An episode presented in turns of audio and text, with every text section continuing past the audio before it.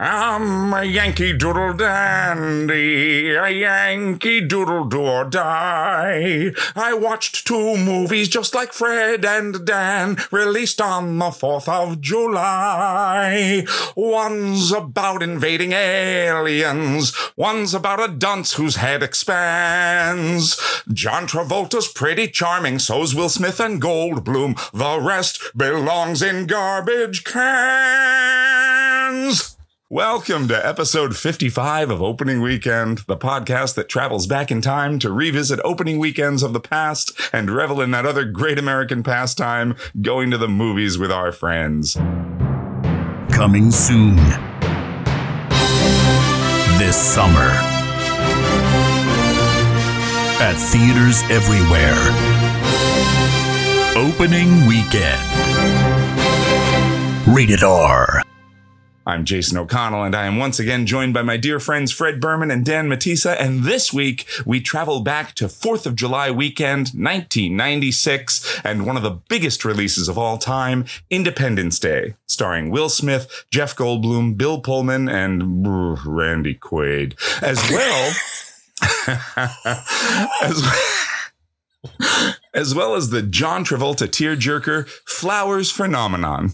But before we dive into the week's movies, how were we all celebrating the 4th of July in 1996? Wait a minute. Did you just do a throwback to episode three? Was that Nice. episode Seven. three? Seven, the, our 4th of July episode, our Baby's Day Out episode. Oh, wow. I did the throwback. I was like, I guess maybe for 4th of July. Every time it's the Oh. 4th of July, I'll sing Yankee Doodle Dandy. oh Well my done. goodness. That was fantastic. And we and last week, well, not last week, last the last episode, Last sorry, episode. we were uh we baby's day out reared its very, It's- very ugly head again. Now, wait a minute. Sinister head. wow. So we're really we're really back in it. We're back in there. That was nice. Wow, you're doing throwbacks too. Well, I guess we're always this whole show's about This whole throwbacks, show's a isn't it? throwback. Yeah. Shallotsaurus. I needed Shallotsaurus to come through Independence Day at some point. fight the aliens. Well, that was wonderful. It was nice to hear your your old timey uh, James old- Cagney Yankee Yankee Doodle Doodle guy again. And it is very early in the morning. We're recording this, and my my vo- I'm just like, oh, Yankee Doodle. Oh God, kill No, it's me. good. No, it's very it's good. good. It's like a throwback to puberty. See, we're constantly doing the throwbacks. Yes, I've done my whole life's a throwback to puberty. Am I right, Uh, ladies and gentlemen? But seriously, if the veal's too tough, try my wife, please. If the veal is too tough, the tough Get gets chicken. This is what we're going to be singing at the uh, the old age actors home. Yeah. Yeah. If the veal is too tough, the tough get chicken. the tough get corn mush.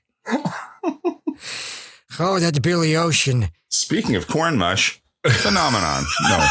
I'm sorry, where were you? Uh, 4th of July, 1996. You guys remember? I remember very vividly. But you go first then. You go first. Why don't we let's switch let's it up. let's Well, yeah, all right, switch we'll switch up. it up. I was in a f- uh, private screening of Independence Day at midnight Oh. on on Fourth of July. I was at Private Texas Shakespeare screening. Festival. It was my first summer working at the Texas Shakespeare Festival. We were doing Romeo and Juliet, Taming of the Shrew, and uh, 1776. And on Fourth of July.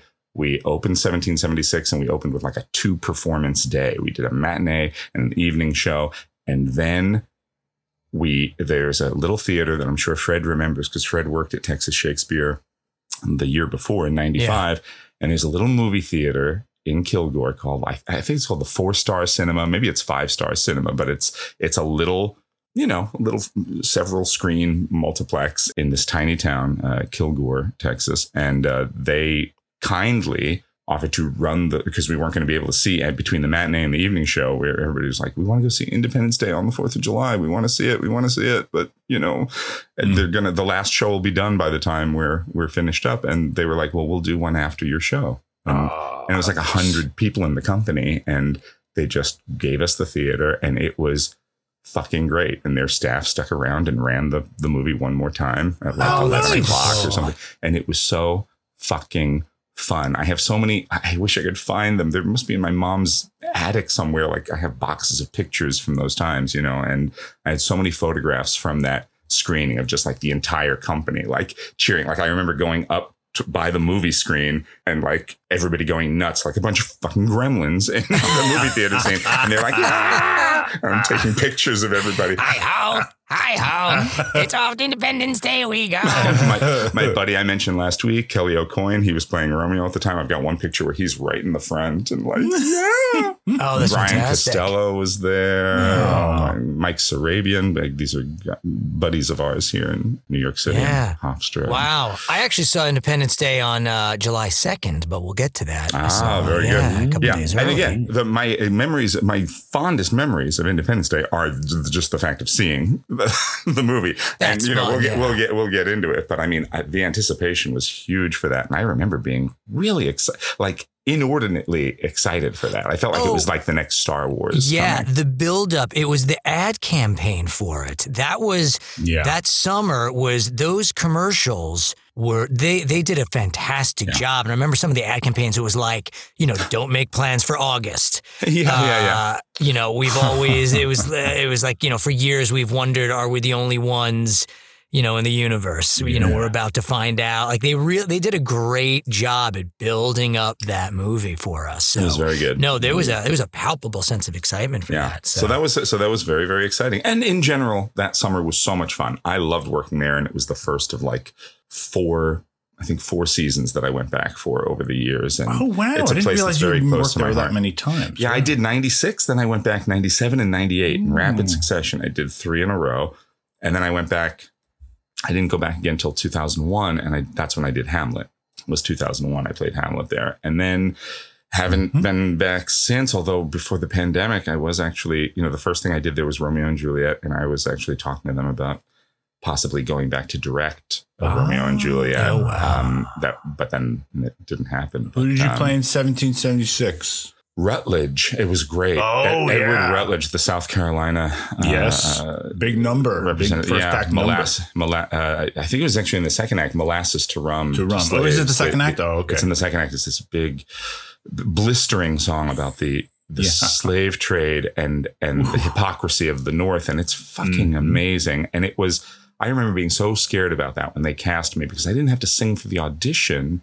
Or I did sing for the audition. They make you sing, but I was like, Yeah. I'll be in the chorus somewhere or something. I mean, you know, I, yeah, I didn't think I, they would ask me to do a number like that. And I hadn't sung anything like that, maybe ever. But I mean, I used to do musicals more before college and then in Hofstra, didn't really do any. So I was Mm-hmm. It's nervous then 'cause I didn't do any. song. And it was, I was very, I remember being very, very proud of it. It was very hard, but it was very, but I did it. And I real, I wrestled that fucking thing and it was great. But I will tell you, my memories of it are, you know, you know, it was, it's something that was 25, literally 25 years ago, right? Where uh, 96 was 25 years Mhm. ago. Wow. You don't think about how upsetting that. I mean, people would leave during it. People would get up and leave during it, Oh even my in God. Texas. Oh my Texas. God! And there was actually there was an uh, uh, Fred, you'll remember at Texas Shakespeare Festival. It's affiliated with a college, Kilgore College, and Yep. one of the Home one of of the, the nice things, right? The Rangerettes, uh, Mm. and one of the nice things about it is, and it was a non-equity, you know, uh, gig, non-union gig, and they would provide at least the first couple of years I was there, like they would provide every meal for you. They had like kind of a cafeteria, the college cafeteria, yeah and was you great would eat all your meals for free there, and uh, Wow. and there were you know the staff there was so nice the staff at the college was nice but i had formed a really sweet bond with one of the basically one of the women who worked in the cafeteria this older woman. Her name is ruby and she was you know in, in southern fashion it was miss ruby. You call her miss ruby. She's like and she was an older african american woman. She was so sweet. I loved her. We would talk every day. So had such a warm relationship. And uh you know, and she came to see all the shows and she came to see 1776 and uh, it was hard for her. And I remember seeing her after she had seen it and it was a really interesting, it was like this kind of tense moment. And there was so much pain in her eyes, but not because she wasn't upset with me. It was just upsetting. It had been very triggering. And I remember talking to her about, I remember like getting lunch from her or whatever and talking to her and, and this moment and could see like the tears in her eyes, but also, but also she was smiling and she was like, uh, you know, it was it was beautiful. You were great, and I was like, I'm sorry. I'm, I'm sure that was hard, and I, I, I'm I'm sorry. You know, if it was difficult to watch. And she was like, Wow. thank, thank you, thank you. And I had to like, say "No, the same thing to people who came to see me the year before Texas Shakespeare, but just because they would walk out, just because they were so disgusted with tears in You'd- their eyes. Yeah, you would start talking, and they'd Yeah, be like, I was "We're like, but I was just, I was just doing, I was just playing puck in Midsummer Night's Dream, and they'd be like, "Well, you have to go and apologize." And then I would go, and I said, "I'm sorry, you had to, you had to sit through that. That must have been really tough for you." Sorry, I had to and they would sit through. cry, and yeah. So I, I know I empathize what you went through. I'm sure Jason. you do. I'm sure you do. You've been offending people indirectly. I'm having a hard time not leaving right now, being offended by a friend just sitting here.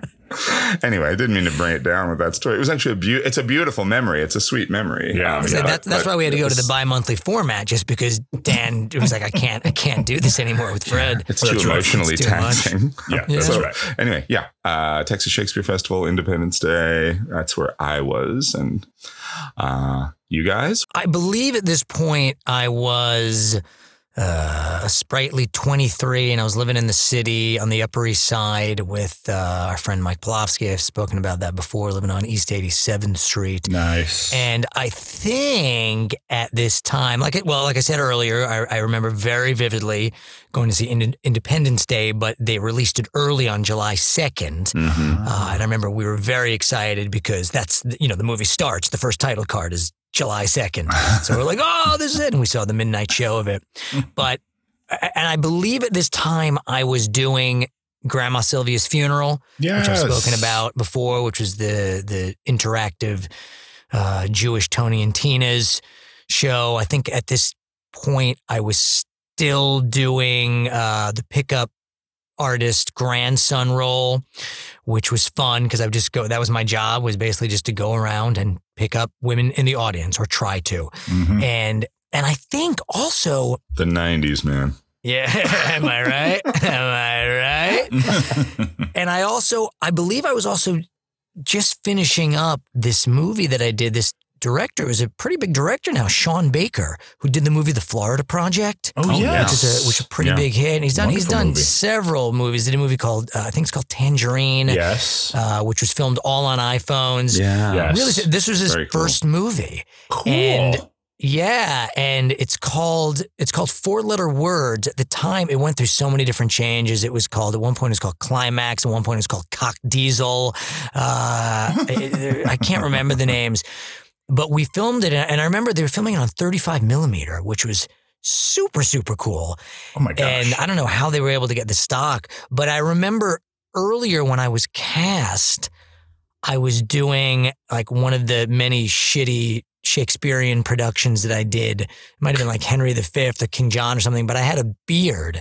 And so when I went in for the audition, I had the beard Mhm. and they liked it. They wanted me to keep it for the movie. And I begged them. I was like, no, I don't want to. I hate this thing and they wanted me to keep it because it was ba- the whole movie. It was just about a bunch of guys. I think it's like the the winter break after their first year of college, and it's like guys getting together for a party at my character's house. Mhm. And yeah, he liked it was sort of all these guys who sort of had strange, awkward looks. And as if I'm not strange and awkward looking enough, they wanted, they thought the beard would complement that. And, and I Hmm, hated it. And, but so I think around this time, and I remember I, I asked them, I said, all right, if I'm going to keep the beard, then I want to make a mention of it in every scene. Like the fact that this guy, he went away to college and he decided to do something different by growing a beard. And so everyone's always going to mention it. I'm like, I want it to be sort of a thing. And so around this time, we'd either, I think we, we'd probably finished, but we had to do some reshoots. And I remember as soon as the movie was done, I shaved the beard because I'd also started doing Grandma Sylvia's funeral. And they were like, yeah, the beard doesn't really work. Uh, you know, you don't, you know, you don't, you don't want to upset the powers that be at Grandma Sylvia's funeral. Oh, So- they'll, they'll ruin your career. They'll ruin They your really career. You'll never work in this town again. Yeah, no, they were great. I loved I, I loved uh, the guy who who created that Glenn. He was very very good to me. But um, so the movie ended, and I shaved the beard, and then they were like, "Hey, we need to do some reshoots." And uh, I was like, great. I'm like, I don't have the beard, and I, it, I I'm I don't want to grow it back, but I can't grow it back. I just I don't have time. So I remember we filmed it, and they had to give they gave me a fake beard. And yeah, and they just shot from really far back. Yeah. And the scene was at night anyway. And uh, we did it. And, you know, it's in the movie and you can't even tell. Yeah. It's Sort of Yeah. amazing how they splice it in there. Yeah. Uh, wow, that was a that was a thrilling story. of course it is. Guys, we should do a we should do a podcast where we, we just should. talk about stories. Don't worry. I've got all sorts Like- of sound effects and, and Oh. qu- quotes from predators that we can use. I ah! We're waiting. I'm sorry. That story was like watching Fred's beard grow. It was like watching it. no, no. It's like sitting and watching He's every just- individual hair He's just come coming out for of the his face. He's finding a, mem- a specific memory of the time. What do you have? You didn't even know what year it was. Uh, the full full disclosure, as usual, Dan didn't know what year it was when we started recording. Oh, buddy. You son of a bitch! I'm sorry. Did you ask me a question? I'm terribly sorry. it's time to go to school. Oh God. Okay. Wait. Wake okay. up. Let me put on. Let me put on pants. What were you doing summer of 96? You were in between semesters of- in Florida, right? We're right. That's right. Yes, that's right. I'm sorry, Fred. I told I told him Yeah, who he were was and where he was. No, no, no, because I because shortly after this, later in the month, that's when we went to Great Adventure. We went to Googie's. We hung out in the city. Uh, God, yes, Because I have pictures of us all very, very drunk at Googie's downtown. Mm-hmm. Yes, and you were in your vest, as was your wand. Of course. Um, Yes. Yeah, I remember coming into the city to see you in Grandma Sylvia's funeral. I remember, my buddy Corey, who listens to the podcast, my friend Corey Blevins, um, star of stage and screen out in LA. He Yeah. uh, he uh, came to visit me in Jersey, and other friends came in as well. And we came in to see you in Grandma Sylvia's. We came and saw the original cast of Rent. Um, Wow, we, we came into the city and saw and saw that we got standing room tickets because it was like the hottest show in town. But yes, um, for those who don't know, Great Adventure is uh, Six Flags Park in the middle of uh, uh, uh, Jackson, New Jersey, and that is that we we would go there. Uh, This couldn't have been the first time that we ever went there. We had to have gone No. there. No, we had Um, gone I remember going in '93 with you right? guys. And Action Yeah, we Park went a couple well. times. This time, this summer, it was, and I think we've spoken about this before. It was because I was just looking at pictures. It was me, you, Pete, Andy Wells, Jonas, and Yes. Jonas's girlfriend at the time. Ah, okay. Yeah, that And- was this particular trip. They had a drive-through safari. They they don't. They clearly don't still fucking have that there, do they? I don't know. I don't know. But I remember the remember the baboons. They would just jump. Oh, They would attack your car. Yeah, they would jump on your car looking for food because people would feed them and they were taught, oh, when a car comes, we're going to get food. So they would jump on everyone's car. And there were all these signs that were like, you, you drive through this fucking thing at your own risk. Now, when I was a kid, if you had a vinyl top, you know, they still had vinyl top cars. Like, oh like- yeah, that was yeah. dangerous. yeah, because the baboons would come and fucking destroy that. They would tear that off of your car.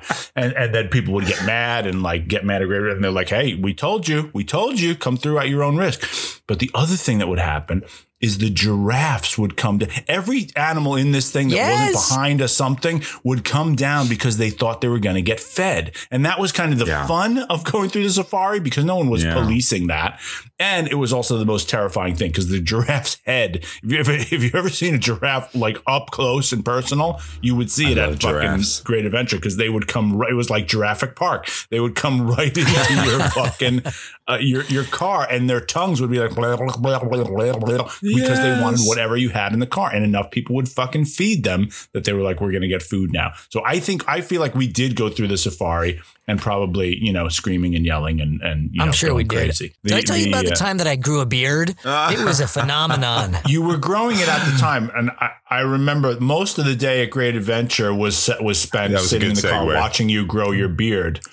Um, because well, I didn't. I'm sorry. I, I did. I ruin it. I'm sorry. No, he, Did I ruin the he was trying to make the. Uh, he was. he said grilling his beard was a phenomenon. I was going to say that Kyra, Sed- Oh. Kyra Sedgwick acts as a great beard for John Travolta in Phenomenon. but there's so many ways you can do it. Really. oh, John Travolta. This is when everybody would hire John Travolta to do everything. It was like Yeah. Pulp Fiction, and then it was like, do you want to play the Queen of England? Do you want to play whatever you want to play? Do you want to play any and all parts in the mid to late 1990s? And he did.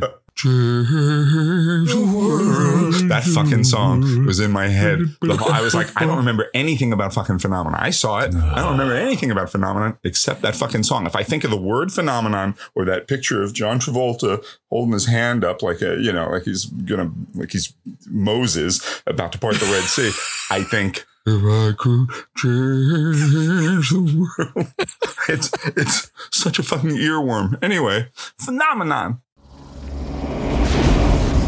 Did anybody see that? That- That light? There was a noise. Did you, did you hear it? The man's inebriated. I'm not drunk. Can't sleep. Can you? What's happening to you, George? Now, lately, things have been so clear to me. Just uh, understand quicker. I just can't stop feeding myself. I read two, three, three books a day. Ever since the sighting. Roger, it was a damn light. Imagine doing what others only dream of. Uma coisa para ficar melhor. George Malley, you learned the Portuguese language in 20 minutes? Not all of it. On my birthday, I, George Malley, played by me, John Travolta, see a flash of light and proceed to exhibit extraordinary mental abilities. I become a genius, even showing an ability to move objects with my mind. I want to help people, but the government wants to take me in for observation? Why am I doing it like this? Then Robert Duvall tells me I got like a massive brain tumor. With all this knowledge, I break out of the hospital and I decide to spend all my time with Kyra Sedgwick. Now I'm only one degree of separation from Kevin Bacon.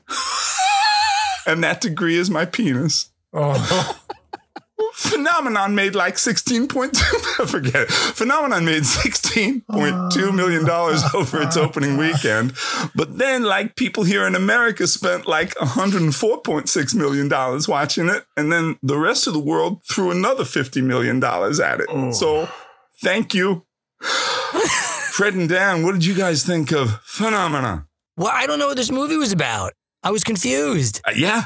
Halfway I- I through, was- it's like, oh, what'd you think it was? No, no, it's a medical Yeah. drama. But you're absolutely right, Jason. Travolta was everywhere at this point. And, you know, with, I I don't I love think him, for bad reason. I think he's great, but it was nuts because it was like, you know, yeah, Pulp Fiction And was Get the Shorty. big thing. And he Get was Shorty. great in Get Shorty. He's Yeah. fantastic. But then it was like Michael, Phenomenon. Uh, there was that Broken Arrow movie that he did with Christian Slater, which came out. Yikes. You know, and look, he's really good. You know, and that, that and this was like sort of all building up to Face Off. You don't think he's good, Oh, yeah. Dan? You're shaking his head there. You're shaking your head. Oh, boy, Not in wow. this. In this. Yeah, I'm not, No. I don't think this is. I, I remember thinking, I was like, oh, well, this is John Travolta's great in this. At least it'll be. And that's what I, you know, my memory is like it was a big hit. You saw it before this? I, I saw it in the theater, but I couldn't remember anything about it. I just So you've could, seen like, this now multiple with his mind. times. I saw it in '96 in a theater, not when I was in Texas. I saw it later on at New Hampshire Shakespeare Festival. I did that in August, and and uh, somewhere in small town New Hampshire, I saw this movie, and that's the last time I saw it. Was 25 years ago. Either time, which was more, uh, rank these in order, which was more boring?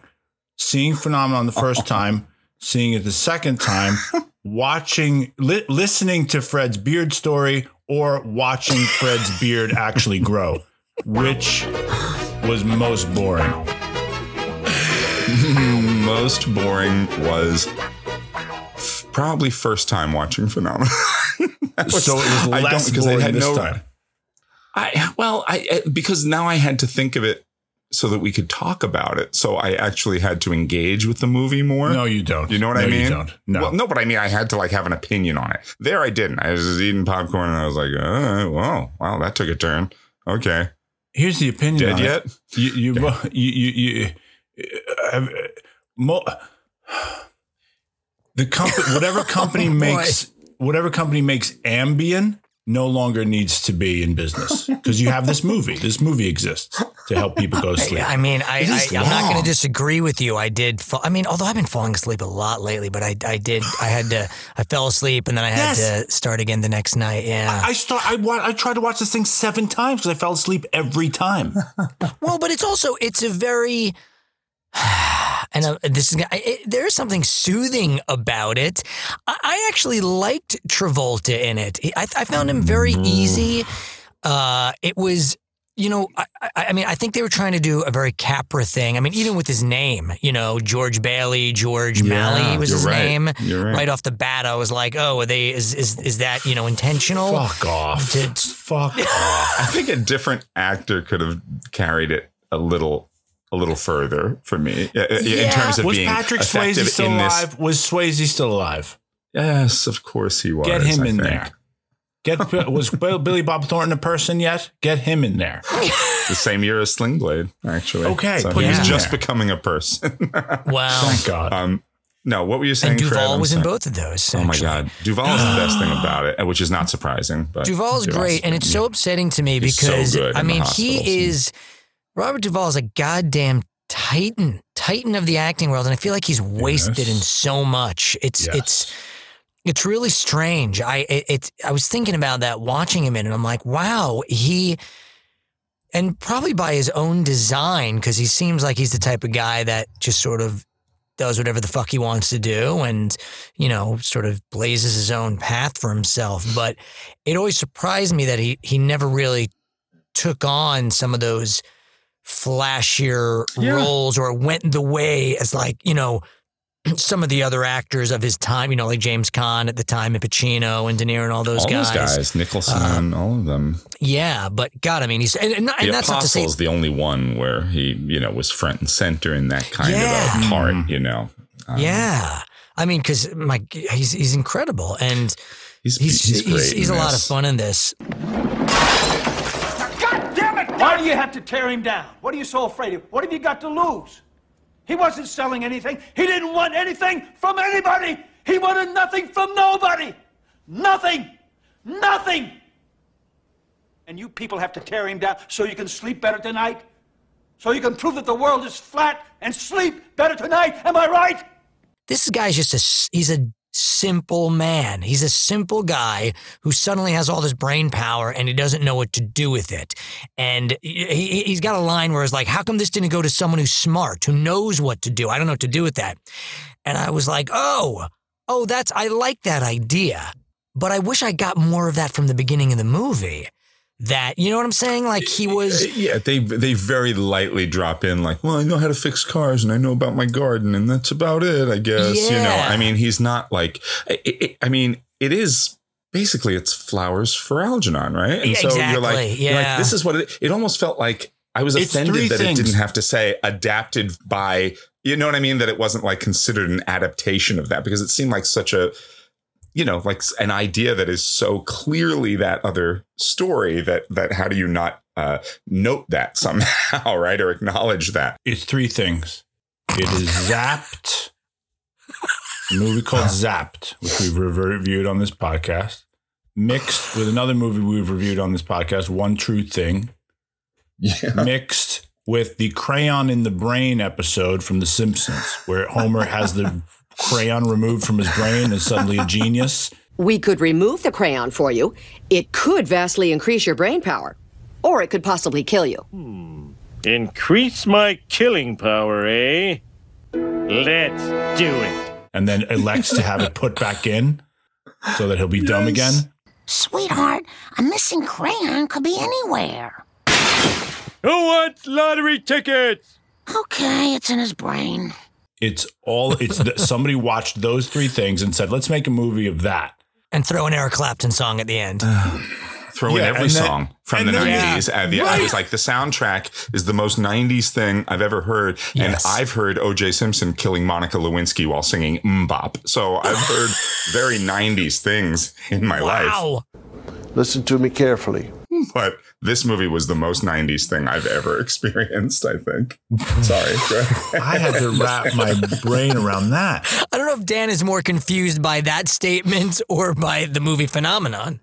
That, to be no, that confused by. statement was more entertaining and exciting than the movie phenomenon. Because as I'm thinking about it, I'm falling asleep. I'm wishing Fred's beard would grow faster so that there's something exciting to talk about. This movie, I swear to God, what are his? Okay, let's review what his powers are because they make no goddamn sense. Number one, he can he can't sleep. That's part of his powers. That's He's unable power. to sleep. Number two, he has the he has telekinesis, but only mildly. Right? It's not zapped level. It's not zapped Yeah, level. there are no n- no boobies.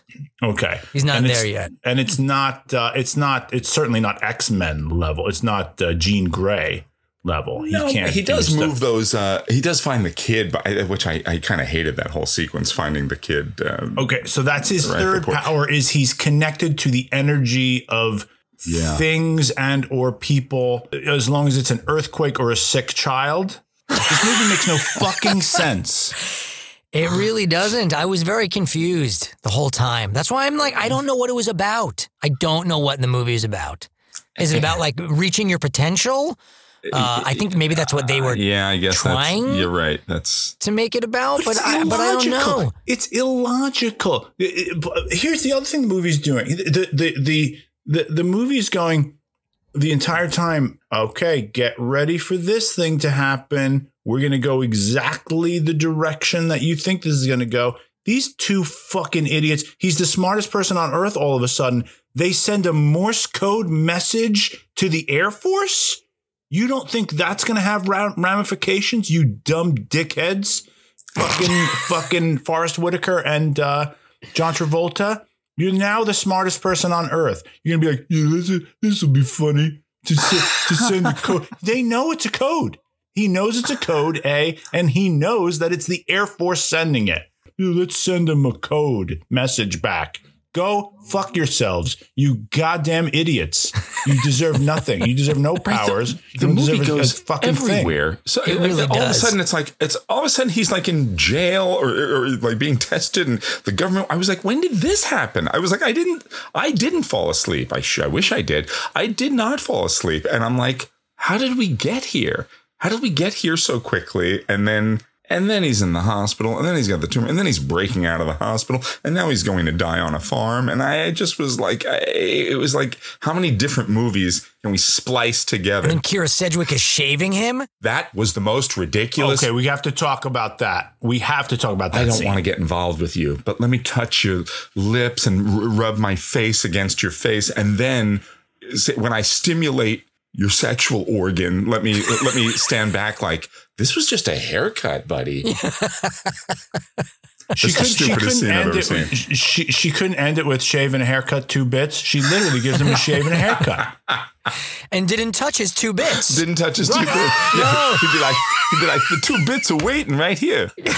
Come on, Kyra. You can't just save that for the bacon. Oh. Come on. She's very good, Kyra Sedgwick. But Kyra Sedgwick is, is she was very good, but I found there was no chemistry. No. Uh, Well, yeah, that but scene because, was. because think of what she's been given to do in the scene 946 interminable scenes where she's going i don't want to get involved with you i don't there's two ways to do this movie you give the guy a family that has to reckon with this a wife and kids that has to reckon with this or you do it this way where he's john goddamn travolta the only viable bachelor in the town and make him in love with the only viable bachelorette in the town, Kyra Sedgwick, and say, here's the reasons these two can't get together. That's fucking inherently weak because you have to delay their getting together so late into the movie, into that shaving scene, basically, that all they are given to do prior to that is have these almost sort of sort of miss missed opportunity scenes of which there is 746 of them. It is interminable. It- it- you're absolutely right. It's like I, I, I was like, what? What's what? Don't you like about this guy? He's the nicest guy in town, and he looks like He's John Travolta. John what's your problem? Travolta. What, what, what exactly is your problem? Travolta, what is your problem? Yeah, I didn't get that either. And they sort of throw in the the, the idea that you know she she says to her kids, you know, when your dad left. Yeah. So Yeah. obviously Right. she's been hurt traumatized before. by by right. She's been super hurt before, which she plays beautifully. It's that's a hard fucking Yeah. thing to play. You know, No, she's great, but it makes it feel the movie makes it feel like there's something specifically about him that she's against and I Correct. but I don't see anything there. You know, I mean, I get if it's like she won't date anybody, everybody's tried or you know, and she's been asked out and that she's just very much but there isn't that feeling. There's this feeling that it's like he likes her and she's not interested in him specifically. And I, I don't know. I guess you've got the thing where it's like, well, because there's real potential there, I can't let myself, uh, you know, whatever. I don't know. It was it was annoying, and there were too many scenes on the same note. You're right. Phenomena. Phenomena. Phenomena.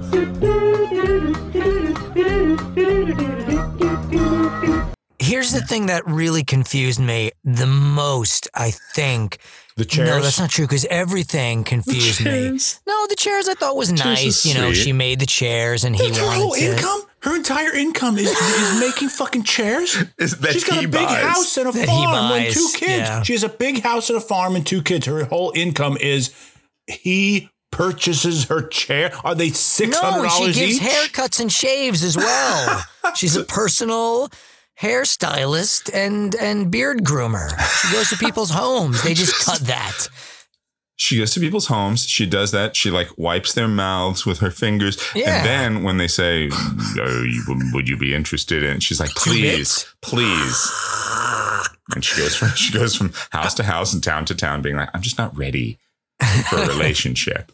But let me feel your face with my face. With shaves and haircuts for all. Yeah, yeah. Is it close? Is it a, is it a close shave? Yes, it's a close shave. Let's touch cheeks with each other. They should, that's what they should have called this movie: a close shave, or shave and a haircut for all, or two bits, or Phenomena.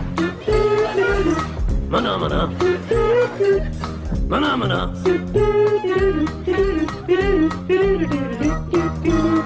is your understanding he get he gets taken by the military we see that coming 20 minutes in when they send a coded message to the military like Yes. fucking fools we see that coming of course that comes to fruition everything that they tell you is coming they send you fucking semaphore signals this is coming get ready for this we're not going to go any other way than the way you expect it to go because we're telegraphing everything that's going to happen other hmm. than the tumor It's not a tumor. that they don't telegraph. Right. But when the military comes and takes him away, how does he get? How? What is your understanding of how, why he is back home again at Kyra Sedgwick's window, a la Romeo and Juliet, from the military facility where he has been held captive because he is now dangerously unpredictable. Which is, uh, you know, the military's like we can't, we can't have you out there in the world because you can. Yeah, shit that with was a your weird brain. transition.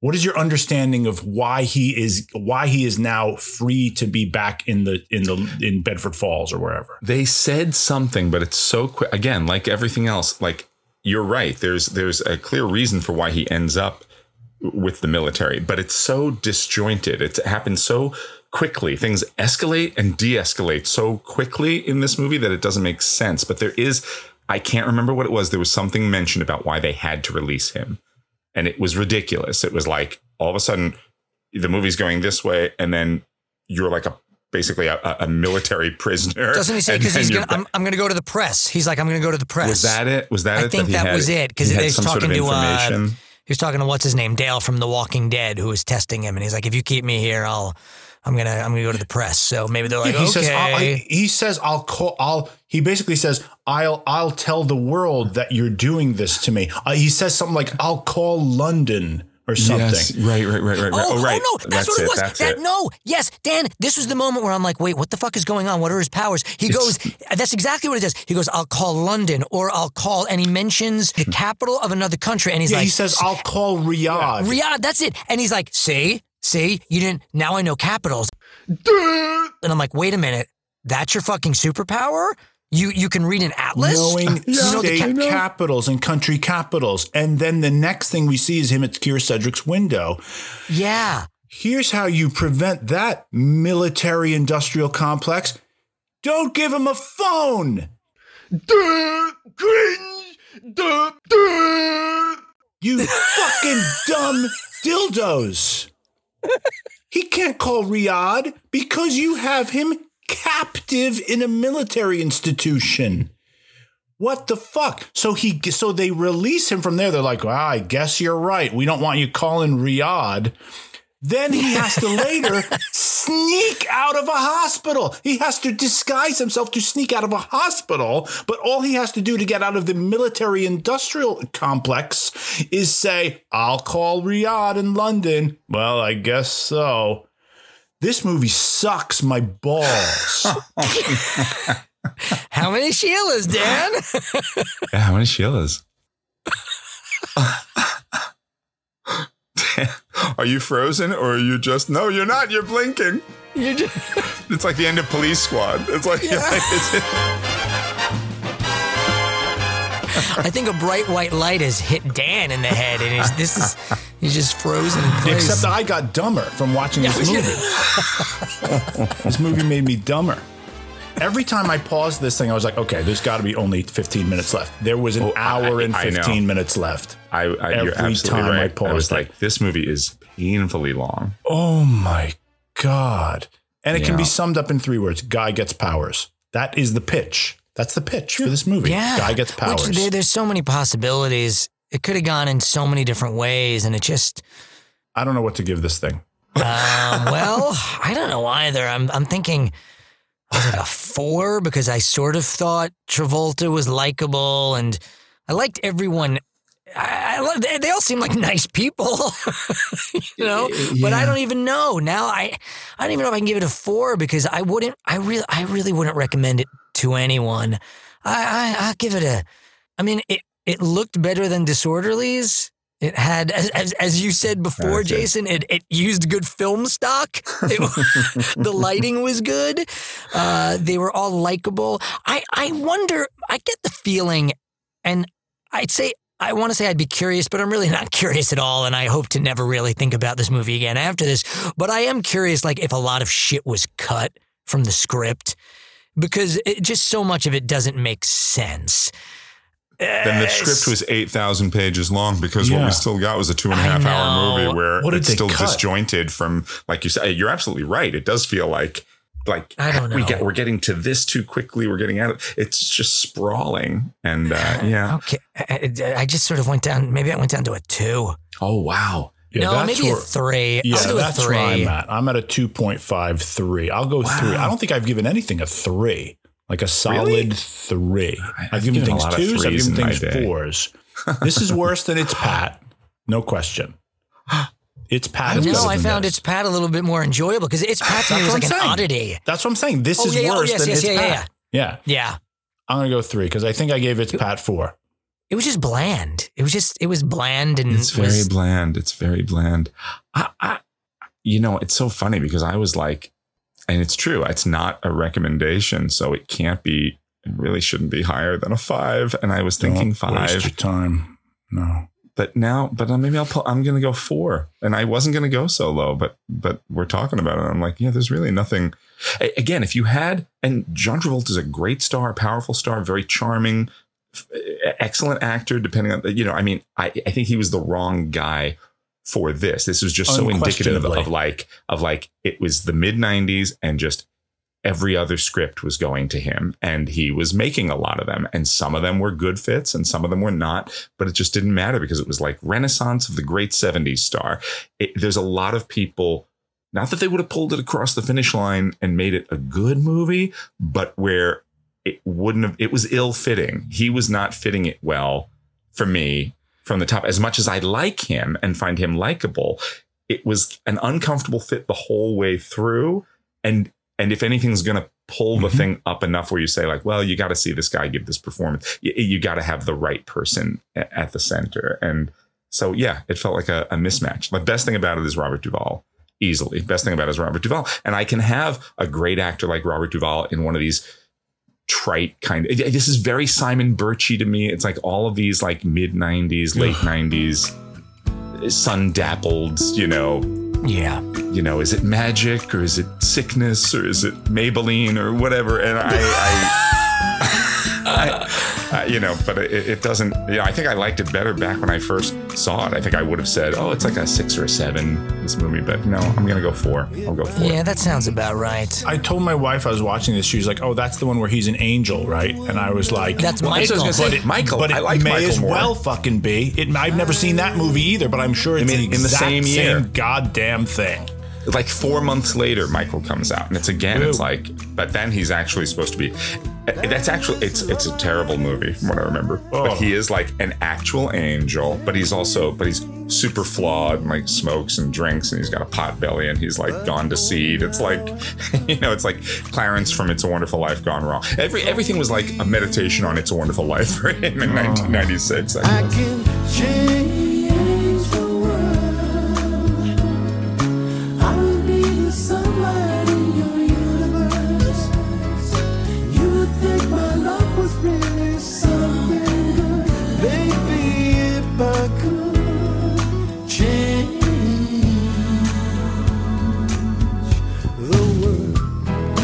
reality is the situation.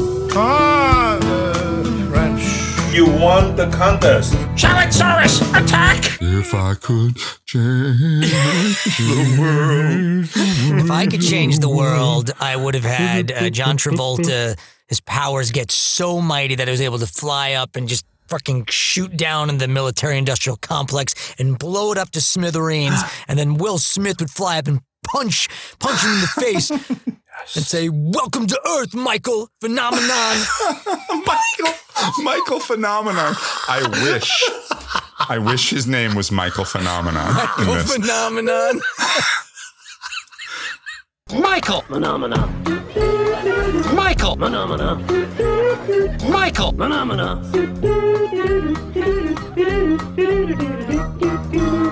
Dwight, you ignorant slut! Michael Phenomenon. I bet there are people who think that's it's one movie. They're like, uh, do, should we rent Michael Phenomenon? They're two different terrible movies. Oh. oh, oh. But let's declare our independence from that, shall we? Oh, Oh, God. Oh, freedom. Sweet freedom. Ah, hey guys, it's Independence Day. Oh, thank God. The 4th of July will be known as the day when the world declared in one voice, We will not go quietly into the night. We will not vanish without a fight. We're going to live on. We're going to survive. What are you shooting at? Come on, come on. Today, we celebrate our Independence Day. Something you want to add to this briefing, Captain Hiller? No, sir. Just a little anxious to get up there and whoop ET's ass. That's all. If Ed Wood had a budget, there isn't really anything more to say about Independence Day. A gigantic soap opera best remembered for giving Al Qaeda all of their most iconic ideas. Independence Day, or ID4 for short, I guess, mm-hmm. starred all the people I mentioned at the top of the show, as well as action hero and blockbuster sex symbol Judd Hirsch.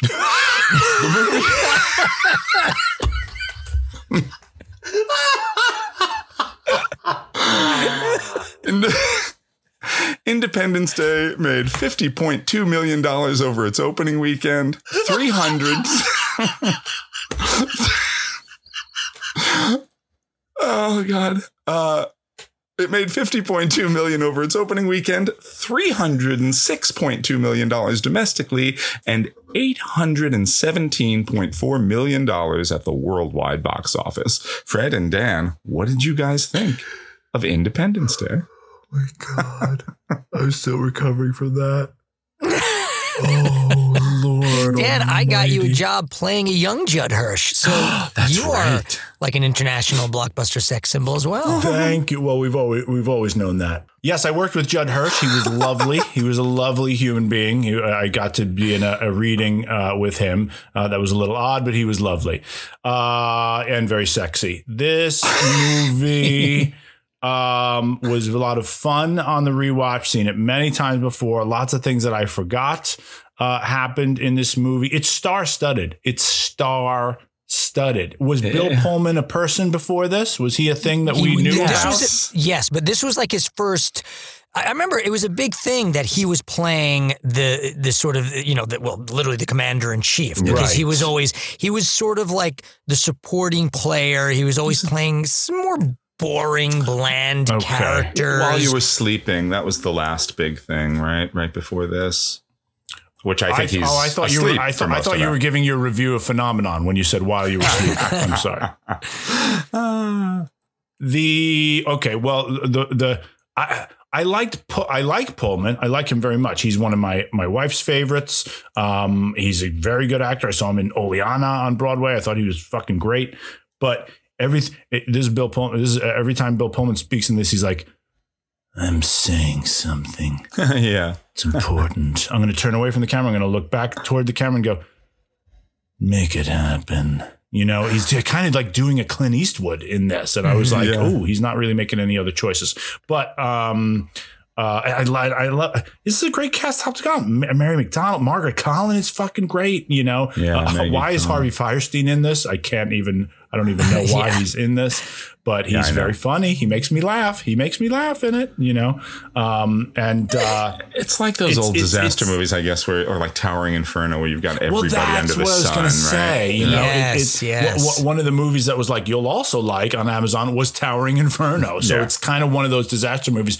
But what what is your take on what's the point of doing that movie at that time in the mid '90s in the Clinton era? You know, amidst everything, because when you when you have these old movies like it came from outer space or invaders from Mars or, or, or invasion of the body snatchers. It's always about that. This movie harkens back to all of those things. And of course, uh, of course, War of the Worlds, right? Yeah. Um, you know, it harkens back to all those things, but it's always like the red scare, you know, the commies are coming. Watch out because they're going to take over your, your mind and your brain and your, and your, your, uh, they're, they're going to invade and, and, and, and it- your way of life will be destroyed. This is, uh, this was not made during an era of any of those sort of things being scary other than, I guess, the rise of terrorism, right? But it wasn't happening yet. That's this inspired fucking 9-11, this movie and Godzilla. That's what I'm sa- Emmerich. that's what I'm I- I- saying, I mean, it's not his this fault. I mean, it is his fault in a way, but it's like it's hard to watch this movie now because you're like, Yeah. that's that's in poor taste, poor taste, poor taste. At the time, it was like exciting and in, and I remember being like, oh, I shouldn't. You can't enjoy watching. That's sick watching the Empire State Building blow up, the White House blow up, and But that's cheer. why you went to see it. I, that's the only reason to see it. And now Yes. it's like, and now it loses all of that for me. It's like the one reason to see it and enjoy it is now you're robbed of it because you're like, not only is it like, oh, it reminds me of something upsetting and painful, but when you're, when you, you actually read reports saying like, well, yes, they, they look to American movies, DVDs like ID4 and Godzilla to plan where they got their big ideas, it's very difficult to be like, this is just porn. It's disaster porn. And a lot of mm-hmm. things trade in it. Man of Steel, a a movie that I like a lot, Yeah. actually. It, it didn't need to do that at the end of the movie. The last 40 minutes of that are just No. destroying buildings that must have human beings dying in them. And it's like, why? But that's What's the- post where are 9 we 11. getting That's off post it? 9 11, though. That's this is yeah, pre. You're right. I'll tell you right. why, and I'll tell you why it was it was so effective. Because and and I didn't think about this. It's exactly what you said. Everything was okay. I mean, not not everything Yeah, was okay, right. but everything was okay. And that and we hadn't had, unless I'm wrong. We hadn't had a big sci-fi movie in a while. Nope. The disaster movie, like yes, we can talk Wasn't about the disaster movie genre left and right. We didn't grow up in that era. We didn't; those weren't our movies. This started Yeah. the new disaster movie era. You're this right. was the movie because I, as we talked about in the beginning of the podcast, it was those commercials that got everyone in the theater because I remember seeing them. It might have been like a Super Bowl commercial or Yeah. even in the theaters, but those images of the fucking White House being blown up and we, as Bill Cosby said, I've never seen anything like it. You know, we were all. we when were- did he say that? I've never heard him say that before. You're absolutely right, Fred. It was like holy shit, and you're exactly right, Jason. It was disaster porn, but this was at a time that I think that we were like, whoa! And because everything in the world was, again, I don't mean to say that everything in the world was fine. Obviously, it wasn't. There's always no, but something you're right. It was it was peacetime, and Yes. you know America yeah, was. so what's it was the a different point of it, right? You know, Yeah, why yeah. do why do it at that time? Right, you alien assholes! In the words of my generation, up what I think is great is it's like it's it's it's sort of relentless. You know, right from the start, it's this impending doom. And I remember at the time, like I said, Mike and I saw it July 2nd. We saw the midnight showing. So it was the first time, Mm. you know, we, we saw it on, on the Upper East Side on the East 87th Street Theater. And people were going fucking out of their minds. I remember afterwards, like just people in the streets talking about it. You know, it was exciting. It was awesome because Yeah. we were like, we're leading up to July 4th. This is July, you know, we, we were watching it in real time. Yeah. But it just starts. There's that great shot of the moon, you know, of the footprints being blown away, and like shit is coming. It's coming. It's here. And it, it was presented at the time. I remember Mike and I talking, like, it seemed very plausible. Like, i i if it were to happen, this is how it would happen. It would be out of the blue, really fast. Wait, what's going on? It would just be very quick. You know, there would have been, there was no build up. It just happened. You know, there was no, you didn't wait half the movie for the aliens to arrive. The, the first 10 minutes, you know, Yeah. that's when all the shit goes down. And I think because there was no red scare or it wasn't a, a comment on terrorism or post 9 11 stuff or whatever it was. I think maybe that's why it had that impact because Hmm. we, we weren't expecting it. And we, Because we were in hadn't s- stability. We were in a time of stability, generally. Maybe, yeah. And you know, I'm I'm I'm just positing on this, but and it was also again we didn't we didn't have movies like this. We hadn't seen this. Uh, this changed things. You know, I don't think this is uh, you know half as good as Star Wars or any of the other big blockbuster Mm. movies, but it, I feel like. This was a turning point in the blockbuster movie genre. Absolutely. Where, you know, suddenly things changed and and we had that Roland like Stargate was a I guess a pretty popular movie, but I feel like it was more of like a cult movie. Yeah, it You was, a- know, it was modest. It was a modest hit. I feel like this was suddenly like, you know, just as Travolta was everywhere, suddenly this was like Devlin and Emmerich like became the big, almost like a style of movie in itself. You Yeah, know, like just Michael Bay. It's exactly the Michael, Michael Bay, Bay thing, and but like and also guys, yeah. not. They're not. They're they're capable and they're not. It's like there there there are there are moments there are things about this that are so great.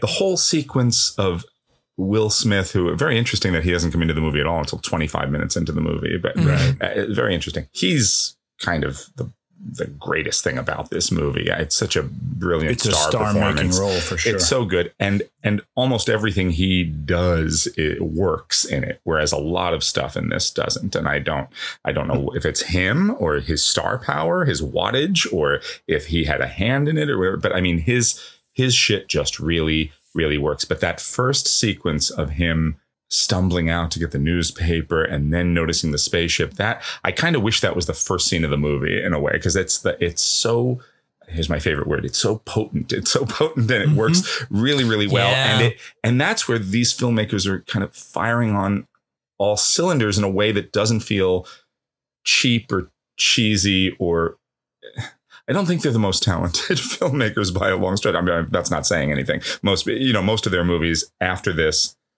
have been, you know, it's just diminishing returns. Godzilla and maybe Day After Tomorrow is good. I never saw it, but you know, It's they're not- always doing no. these big, stupid ideas. Yeah. Um, and it is just big, dumb, dumb fucking 2012. Just big, the just Yeah, the that's a bad one. Bigger and stupid, like a dinosaur, like just bigger and stupider until they just collapse upon themselves, and nobody Yeah. lets them make movies anymore. But it, it, it, it- but and very Michael Bay. There's something effective about it, even if you're like, I don't like this, or I'm smarter than this, or it's still they have the power to draw you in, and they're they're great manipulators at times. And then there's other stuff in this that just falls so fucking flat. Everything with Randy Quaid, I'm like, whoa, it's a Yeah, cringe yeah. fest. There's there's a lot it's that just makes me want to get up and walk away.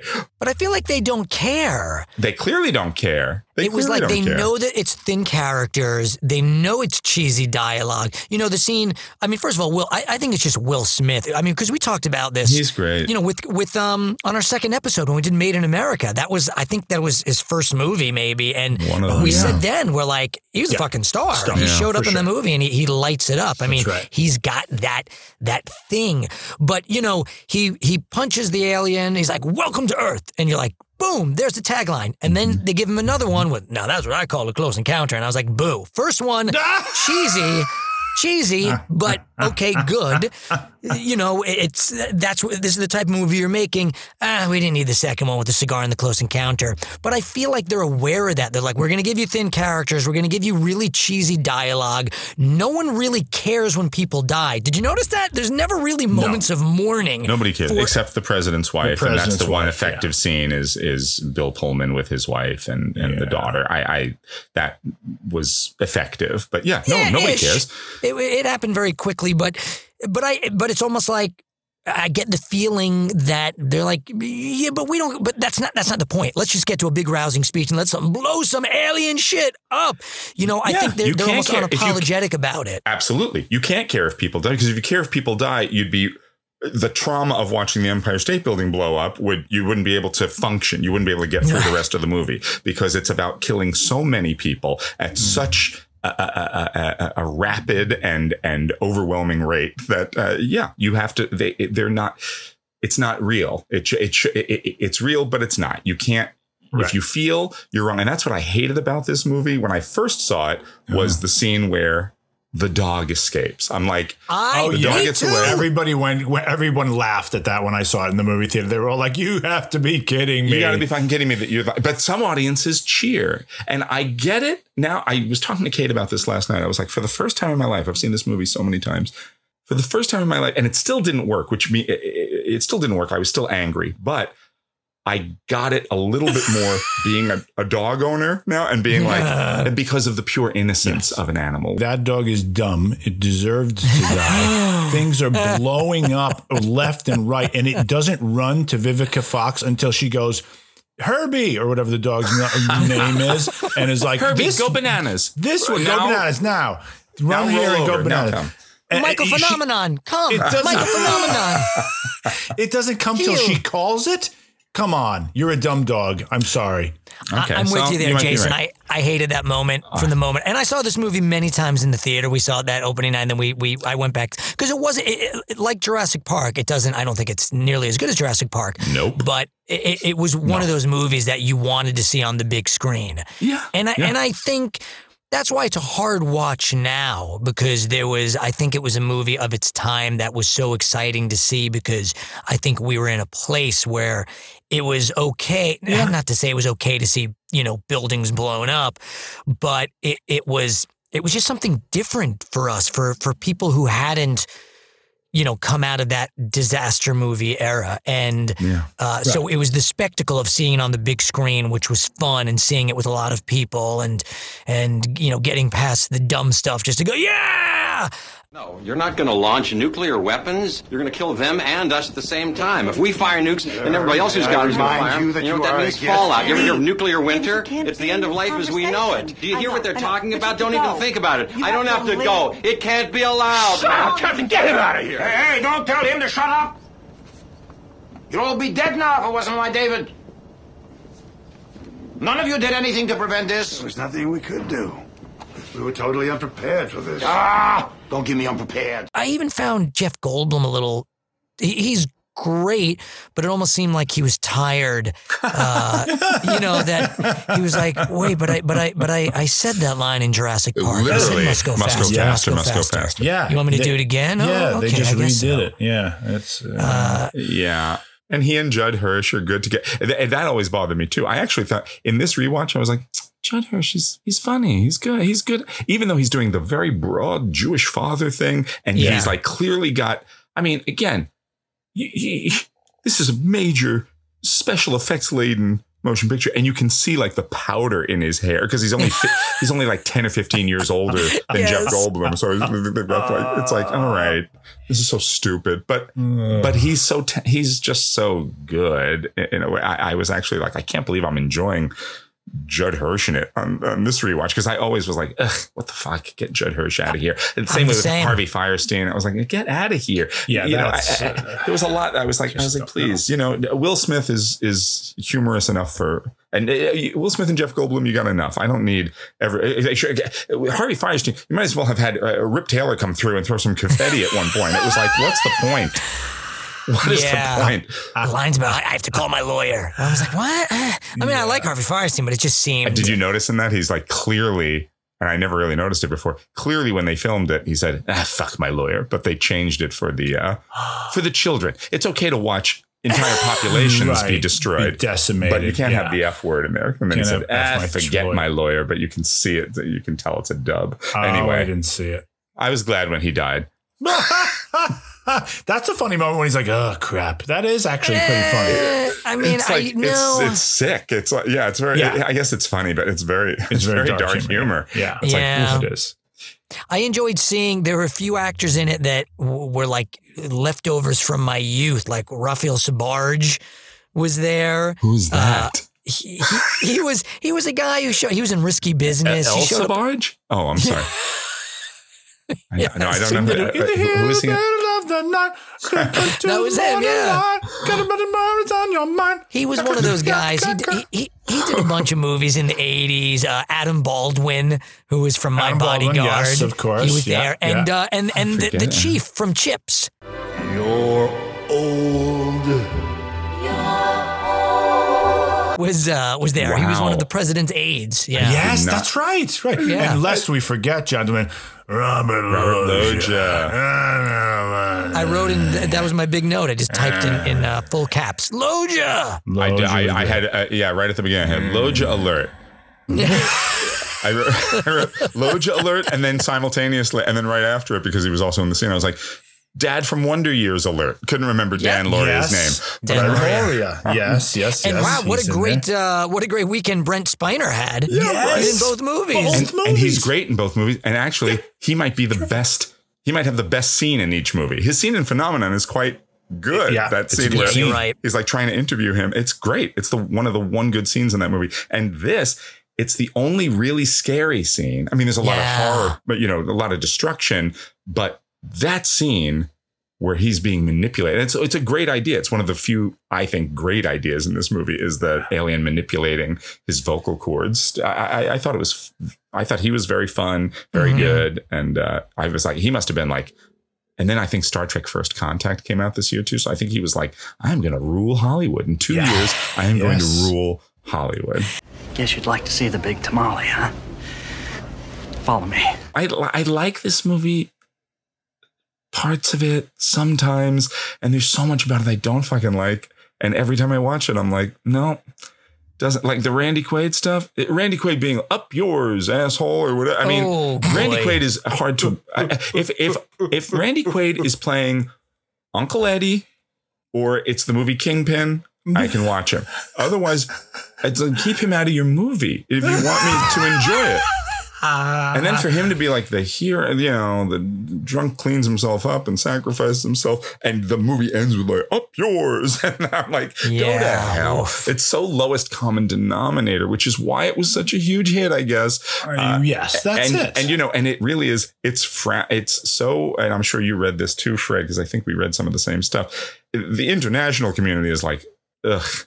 With this movie, and as well they should be. The scenes where that's why it is like if it had more of a tongue in cheek quality, if if Emmerich and Devlin had that kind of skill or se- or re- a real sense of humor, not just a up yours or I got to call my lawyer or welcome to Earth, bitch, or whatever. If, Yeah. if it wasn't Right. just like taglines and blah, blah, blah, that kind of quote unquote humor. If they had a real sense of humor about it, you could look at this as what it kind of is a an expansive parody or or uh take on on the old Ed Wood movies and the old disaster movies and the old Yes. sci-fi Yeah. alien invasion things which but audiences didn't want that because 6 months later you got Mars Attacks which is very it which is the Tim Burton basic That's basically right of version of that, Independence Day it's kind Right. of the same movie in terms of beats and structure and stuff you know hard, nasty aliens we think they might be I mean, lit- literally, all the beats are pretty much the same. It's like, Yeah, oh right. shit, they just appear, and let's welcome them, and let's have a party, and let's go on the rooftop and wave to them and welcome them, and then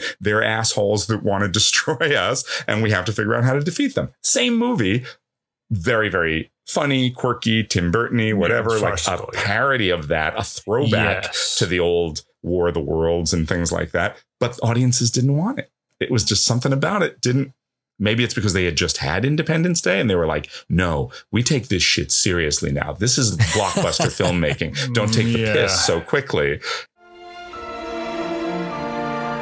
Little people. Why can't we all just get along? There, there's an earnestness about this that drives me crazy because instead of things that you could make funny, like the stripper with the heart of gold who like helps nurse the first lady back to semi health. I mean, Right. there's so much fucking nonsense. This movie is dripping with so much nonsense, so much stupidity. The scene, the scene where Maggie Colin, I was like, are you really going to have an, the, an advisor to the president sit there in her first scene and kind of explain to the fucking mouth breathers in the audience that politics are complicated and sometimes it's hypocritical. And the thing they liked you for yesterday, they don't like you for now, President Whitmore or whatever your name is. And I'm I'm frustrated by it. Are you? Did you get this far in politics by just discovering what politics is? You fucking idiot. I really it, I don't know why that scene made me so angry, but a lot of this movie made me so angry because I'm like the the the obese popcorn munchers are like, yeah, yeah, uh-huh. Yeah. Yeah. And then Harry Connick Jr., go fuck yourself with all the gay panic and the like, yeah, I feel the need for speed. Hey, Kick the tires and light the fires, Big Daddy. I hate you. I hate you, movie. So, how many Sheilas did we just? I I'm feel so like we sorry. just I, dropped. can't- I just, I just went, I just uh, saw. You, red. you just went phenomenon on that, on that alien's you ass. went Dan Phenomenon land on that. phenomenon. Danny Phenomenon. Coming up next at the Sands, it's Danny Phenomenon. Was- if I can change the world. And he's also doing Yeah, magic simultaneously. Like, it's an Eric Clapton review where he, where he does magic. And insults the audience and gets angry at the audience. You dumb dildos. Hey. Yeah, forgetting vaccines. well, that's that's the Eric Clapton connection.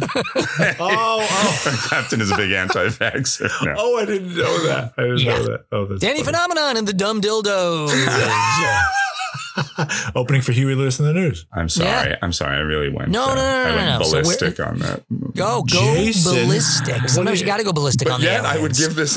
I would give this more Sheila's than phenomenon. No, oh, oh, Oh, unquestionably, absolutely. unquestionably. It's still, it, because you know why? At least it's fun. Yeah. There, you're Yeah. absolutely right. It's dumb and it's annoying. And even when I saw it in the theaters, I agree with everything you said. Uh, Like every time, all those bad lines. The dog I fucking hated right from the start. Randy Quaid was stupid. Harvey Fierstein I didn't like. I I agree with you there. I didn't like Judd Nelson What the fuck are you talking about? when I first saw it. Judd now I appreciate Judd, Judd Hirsch. I didn't like Judd Nelson as the alien either. That was weird. There's too much makeup.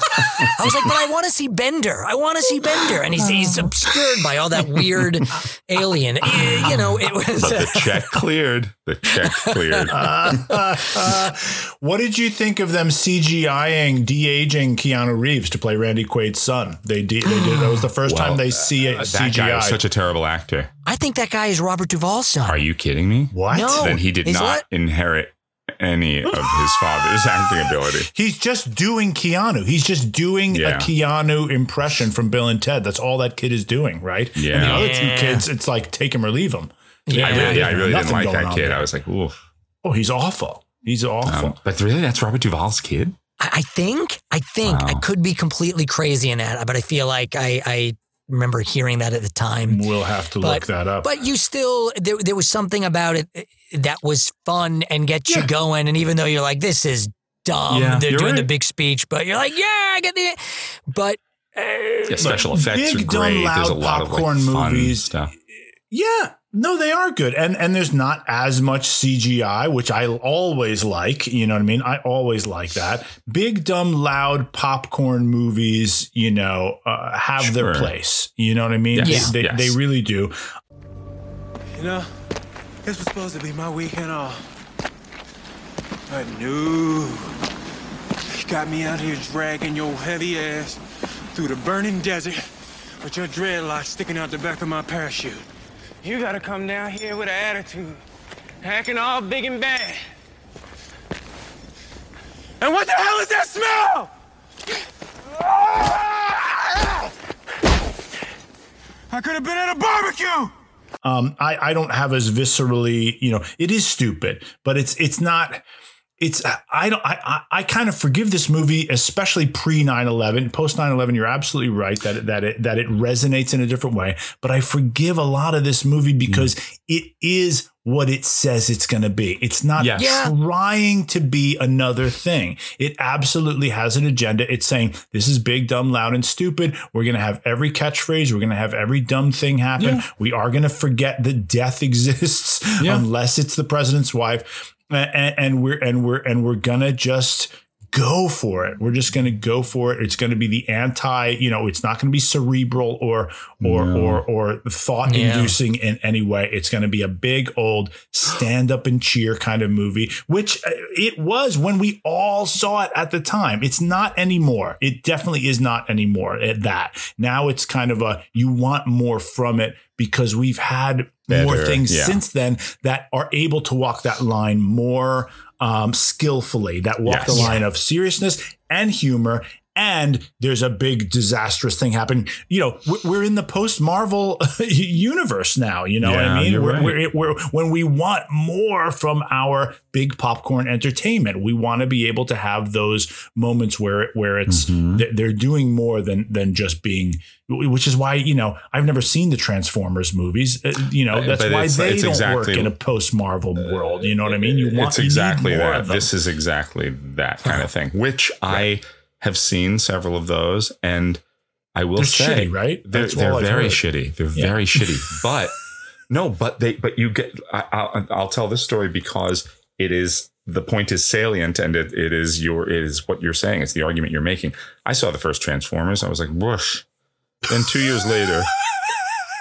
I went to see it with a friend because I was not a big Transformers fan, but my friend who was a little younger, she was, and she was like, she was like, "Oh my god, Transformers is a movie." I was like, "Yeah, it should be fun." Mm, very Independence Day. Oh, it was so similar in terms of the tonally and the big, you know, what even the way he, they handle humor and like the the human characters and the, that, that kind of stuff. It's very similar. And two years later, whatever, Transformers: Revenge of the Fallen, I think was the second one that comes out. I was I was working at Hudson Valley. I had I was in uh, I was just about to open, or I had just opened Much Ado About Nothing. And I was playing Benedict, and I was really I was tired. I was wiped out. It was hard, and it was good, but I was I was just kind of exhausted. And uh, I had a day off. I had like an unexpected day off, and I was like, it was summer. It was hot. I was like, I just, and I looked at like the runtime. It was like two hours and forty five minutes. Good Transformers: Lord. Revenge of the Fallen. I was like, come on, great. I was like, great. I I needed to shut my. I was like, I literally. It's the only time in my life I've gone to a movie theater because I was like, I need to shut my brain off. I need to eat some sugar. And I want to be in air conditioning. I've been very hot. I was like, I want to be in air conditioning for that long. I want to eat sugar, and I want to. Ju- I just want loud, stupid shit to happen in front of me for a long time. I was like, this is perfect. And I went and I watched it, hated it, but loved it. Like hated it, but like was like, I'm cool now. I've had sugar and I saw African American robots, I've never seen anything like this. Wow. jazz, and some. I mean, it's the most offensive. It's maybe the most offensive movie I've ever seen. Um, and you worked on Birth of the Nation. yeah, I know. But I was like, where's the nuance, guys? Where's the nuance that we brought? DW? And I I can't speak. I dug him out. And I said, W. right, is that who it was? DW Griffith? Yes, Yeah. absolutely. Yes. Um, anyway, and I was like, this, I got what I wanted out of this movie. And I was like, this is what people go to these movies for, just to watch shit smash up real good and blow up in a big fireball. Yes. That's fine. You're absolutely right. So, yeah. yeah. There's a place for it. Uh, I, I, you know, I wasn't like rah rah rahing this this rewatch by any means. Um, but I certainly enjoyed it a lot fucking more than phenomenon. so I'm gonna go seven. Yeah, I'm thinking I'm just making a seven. I'm just making a seven on it. I'm going to go Yeah. 6.5. 6.5. Okay.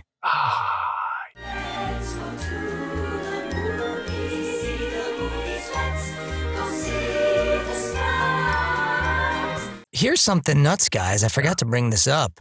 The last time we spoke, because I, think this is sort of apropos, and Jason, you might have spoken uh, that you had a similar experience. I saw my first movie back in the movie theater Oh yeah, me too. last week. I saw In the Heights.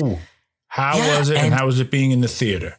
Uh, it. I I got to tell you, I got and I I texted you all about. It. I got a little choked up walking into the theater. Oh I yeah, got a little choked up. It was it was sort of nuts and like, you know, the kid we went with the with the kids, the whole family, and then we went with another family, and uh, you know, Ben was Ben didn't really want to go. He wasn't. He didn't think he was going to like the movie, and he's like, "Well, can I get some?" You know, I'm like, "Come on, we'll go. We'll get popcorn." He's like, "Can I get some snacks?" And I'm like, "Yeah, whatever you want." Like we we were like, it's the first time back in the movie theater. It's like. Wh- I, I I don't care. Get- You know, normally I'm very stingy with the snacks because they're so expensive. Oh, it's right, right, right, ridiculous. yeah. Yes, God. You know, you bring your uh, own. You bring your own. Yeah, but I was like, what, Hey, yeah, bring whatever. your own. Hey, Yeah. Wang, Bring your own, Wang, get some, get some Twizzlers in here. But yeah, it was uh, it was wild. Same being for me. back. I didn't think it would affect me that way. I, I had the same. I've I've gone to two movies now. I went once by myself, and then Kate and I went once. I first thing I saw was Raya and the Last Dragon. I don't know if I talked about it on Oh. here. I went to see that just because there was nothing out yet. Like, I, you know what I Mm-hmm. mean? It was like I was like, "What? I want to go watch something because the movie theater in our neighborhood reopened. One, there are two in our neighborhood now. They're both reopened. At the time, the larger multiplex, a little farther from our house, had reopened, and I was like, I want to go. I want to go. So I was like, I'm going to go see that, and it was great. It's a great movie, beautiful.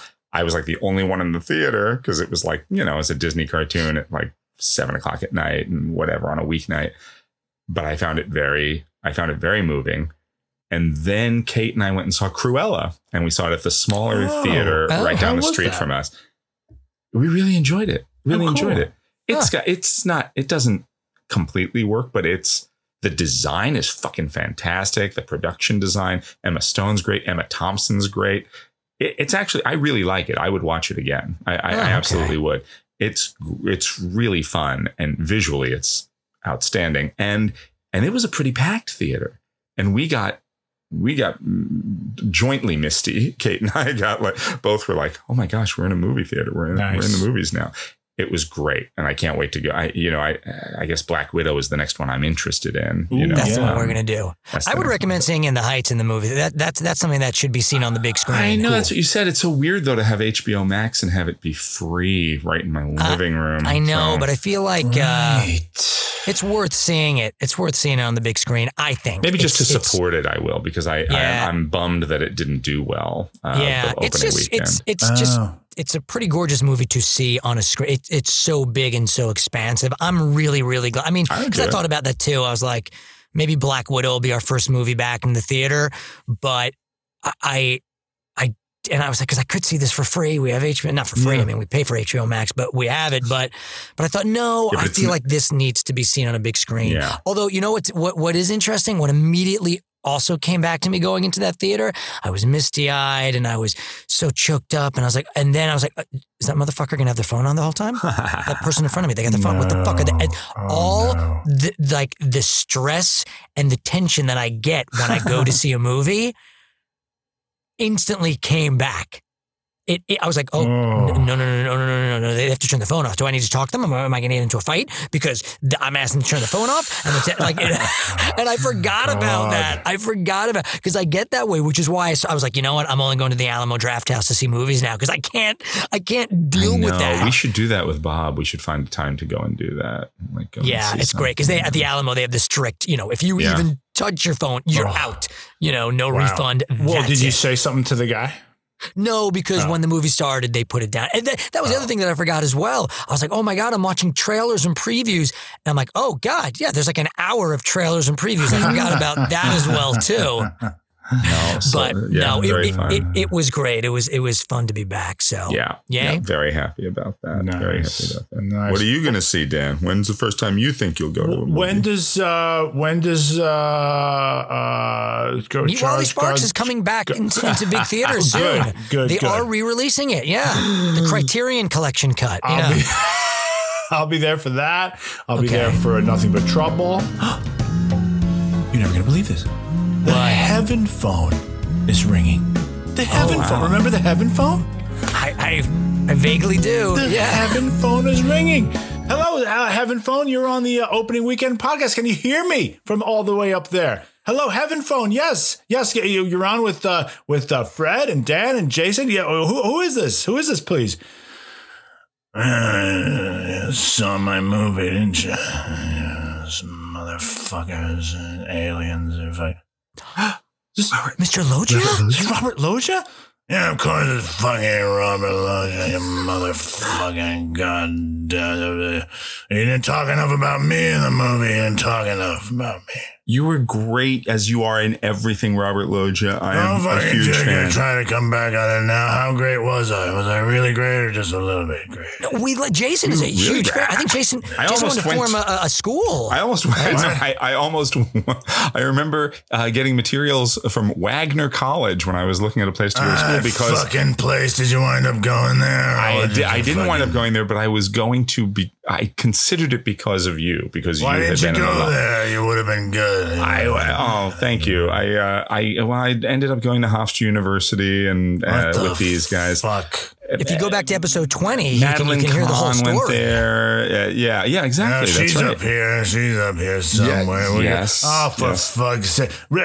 Ri- Farnsworth, get out of here. Would you? I'm, I'm on the phone with the fucking podcasters. God. It's it's the language there, Bobby. It's the language. There's a lot of Ah, go anger. fuck your And we've been mustache, te- you we've been, we've been telling you for months you can't get even dead. You can't get your blood pressure up. Oh, you got to take the diabetes medicine like Wilford keeps telling you. Oh, Hey, well, did you take it? Did you take it? Did you mix it into your oatmeal like I told you to? I can't eat that shit. I put it in my fucking bourbon. Okay, I mixed it in there. Well, that's a great way to. That's a great way to ingest it too. I, I, sometimes I'm I put it right right into my eyeballs. I just get it. I just. What the fuck? How do you do that? Even? I said, well, Richard has all sorts of things. He's got lots of different needles and different uh, equipment. He, it's amazing. He was such an addict back. Uh, back Was he uh, really? I had no idea. Richard, get off of your tractor. You can come down and talk to us for fuck's sake. Well, and that's that's that was always my euphemism when I'd get high. I'd be up on my tractor and This is amazing. I'd be riding my tractor around, and they say, "But Richard, you're not on a tractor. You're just naked again on that Barca Lounger, riding it backwards." I see, "No, it's my tractor," and it's great. You know, we were talking before about trying to like reach out and get you know get a younger audience involved in this podcast, and how you know talk about Well, last week how my friend, it. That'll I was gonna do say, my- it. my, my friend played the podcast to her 10th grade students and I'm like I don't understand why they weren't instantly into it I, I guess they're not familiar with the with the works of uh, Loggia Brimley and Farnsworth Well, they're not familiar with cock rings, but let me tell you, the three of us are. Isn't that right? I'll tell you right now. Let me just get Absolutely. the. Get the Oatmeal helps it slide on and off quicker. Oh, good. You need it. It's a, it's a fantastic lubricant. ah! Just make noises at this age, and you don't worry about what anybody thinks. That's right. You let them interpret it. What's happening? Oh, oh, oh, oh, oh, oh, oh, oh, oh. He Like, did oh the same God. thing with that bowl of oatmeal and Kathy Bates too that was that was ungodly That's right. I called it misery. It's always sad when we lose the greats, and, Yeah. and all three of you were great actors. So it's nice that you're you're you're back together, and and uh, thank you for listening to the podcast. Yeah. Wow, Are you thank able you to subscribe in. up there? Can you go on iTunes and give us five stars? I don't know if that's if it's a thing you guys do. I don't know if you're. You, I mean, you listen to the show. We're in heaven, you dumb shits. We can't get a fucking. We can't get a iTunes up here. No, wi- the Wi-Fi up here sucks. Let's But put not- it that but- way. Oh, I, I heard you were listening to the podcast, so I thought, or, or Richard No, was. we listen so to it, I- but I'm we, sorry, you know, we hear, we, we, ma- we magically get it. We get it magically. Jesus does it somehow. I don't know how the fuck he does it. He gets it in there, or, or, or Buddha, or, or uh, Quetzalcoatl makes it happen. I don't know who the fuck makes it happen. We just hear it. We just hear it. Oh, But the, all right, well- the Wi-Fi up here is very bad. All I try to do is get a good signal from the. Hello. Oh, Hello. They get. No, well, there you have it. The signal went out. Oh, that's The signal went out. Yeah, Yeah, we had a nice we had, we had a nice long conversation with Nice. them. Some, would- some would say too long, but I listen, I, I'm I'm happy that that like I said they're doing well. I'm happy that they're listening somehow to the podcast. Yeah. Uh, I encourage other they'd have people to good listen to the Wi-Fi podcast in heaven. You'd think that they'd be able to figure that out. You I, know, th- I think they're listening to it through an iCloud. Fuck you. oh, Good night. And good luck. Oh, no, I don't know how they're listening to it. I don't know how anything's happening right now. Sorry, Put that in. Go back over. and edit that in. Edit that in. Put that back in. What you What? just said. The iCloud joke. Put that in back in instead of what I said or what Robert said. Because that's funny. Put that in there. You could just say it like Robert Loggia right now, and then maybe I can splice it. I'm not going to. I'm not going to go through that much work. It's just going to be chronological, and whatever falls out of our mouths falls out of our mouths, which is what Wilford Brimley said to Kathy Bates.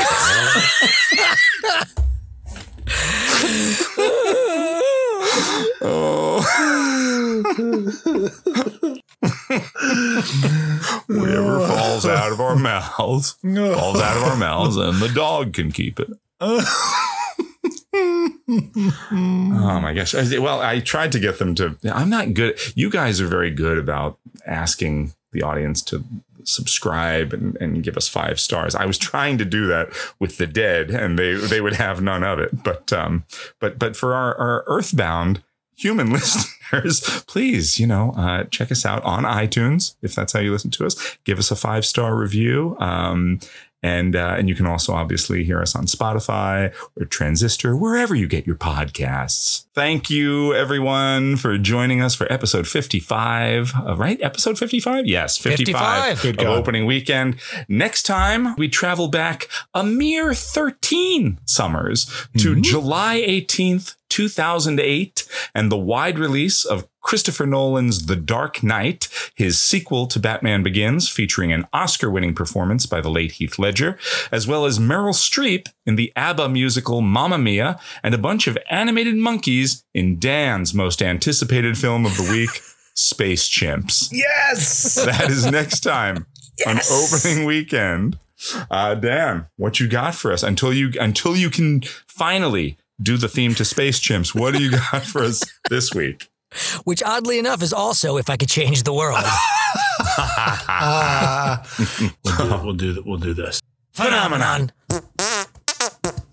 Phenomenon. Phenomenon.